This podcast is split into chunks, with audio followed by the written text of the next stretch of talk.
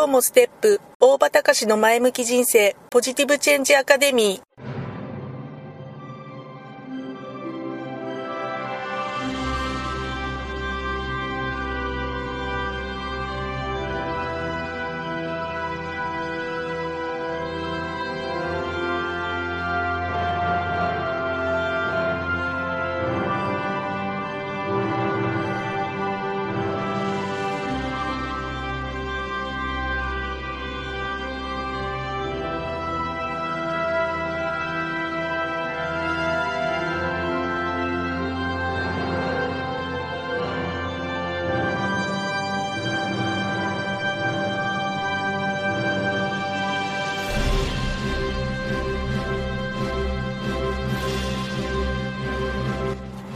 今日もステップ。大場隆の前向き人生。ポジティブチェンジアカデミーは開業から20年行政書士として奮闘している大場隆が日々活動している中で感じたことを通して皆様に前向きな変化をお届けする番組です。こんにちは。ステップ行政書士法人行政書士の大場隆です。実は、えー、今日、あ、これ、あの、番外編です。番外編の第2回目ということで、えっ、ー、と、えっ、ー、とね、場所は具体的にどこっていうのはちょっといろいろあって言えないんですけど、茨城県の、えー、某所に来ております。茨城県内の某所、えー、あるね、飲食店、えー、飲食店、スナックのね、お店の、えー、玄関先に、えー、今日来ております。なんで、えー、こちらにいるかというとですね、現地調査って言って、風俗営業の許可申請を行っているんですけど、それの現地調査、構造検査っていう風な言い方をするんですけど、そちらがですね、今から現、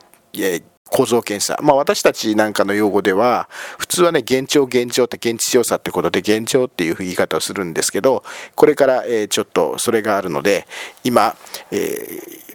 所轄のですね、警察署の担当の方がお見えになるのを待っていると、まあ、そういう状態であります。風俗営業の許可申請をしたとき、許可申請っていうのは、まあ、あの、申請者のね、えー、人物、えー、審査っていう、まあ、要は、あの、風俗営業法っていう法律の中に、こういう人は風俗営業の許可は受けることできませんよっていう結核条項っていう条項があって、えー、破産をしているとかね、えー、過去、5年以内に、えー、その風俗営業法違反を犯したことがないかとか、まあ、いろいろ法律に定められた結核の条項っていうのがあって、それに該当しているかいないかどうかっていうのの審査がまず一つと、それと、え営業しようとする店舗が風俗営業法の、まあ、法律制度のの、え定めにきちんと乗っ取っているものかどうかっていうのを、え現場を見て直接、え調査をすると。まあ、多くいう、まあ、2つの審査をするような形になります。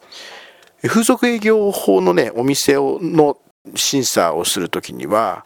えーとねまあ、こういうところではやっちゃいけませんよっていう結構ね細かい、え、ルールが決められてて、え、例えばね学校とか、え、あのいわゆる病院ね、え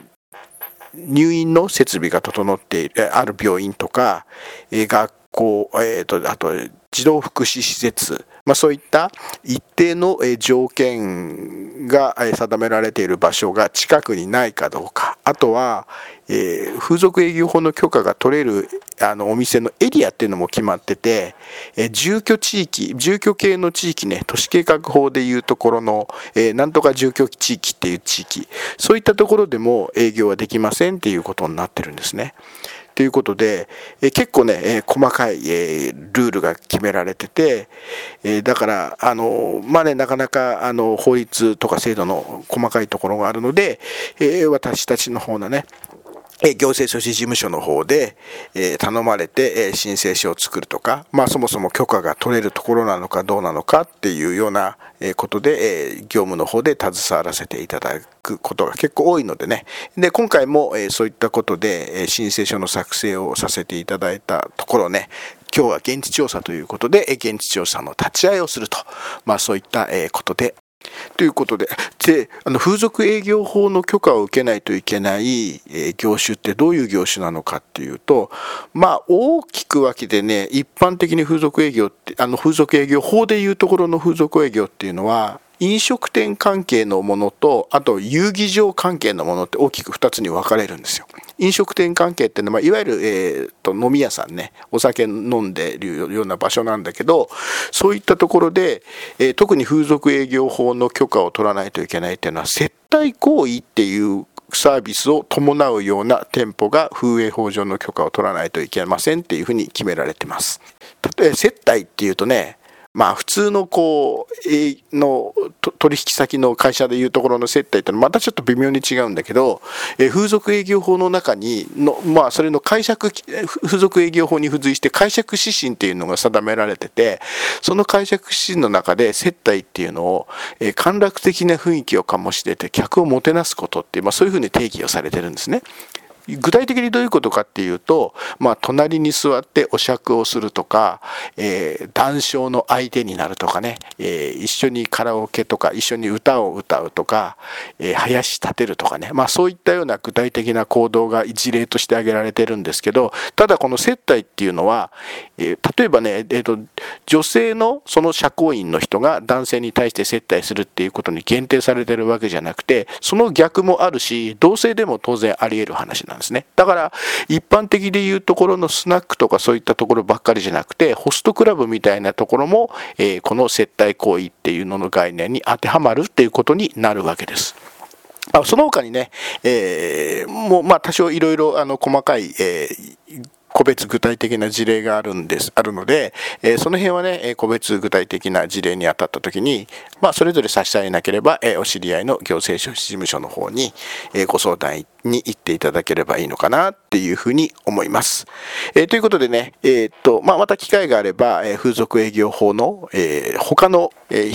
の,、え、の品目というか営業形態についても、え、ご説明したいと思います。ということで、あ、もうすぐ時間になりますので、えー、一生懸命これから、えー、構造検査頑張ります。えー、ではまた次回までよろしくさようなら。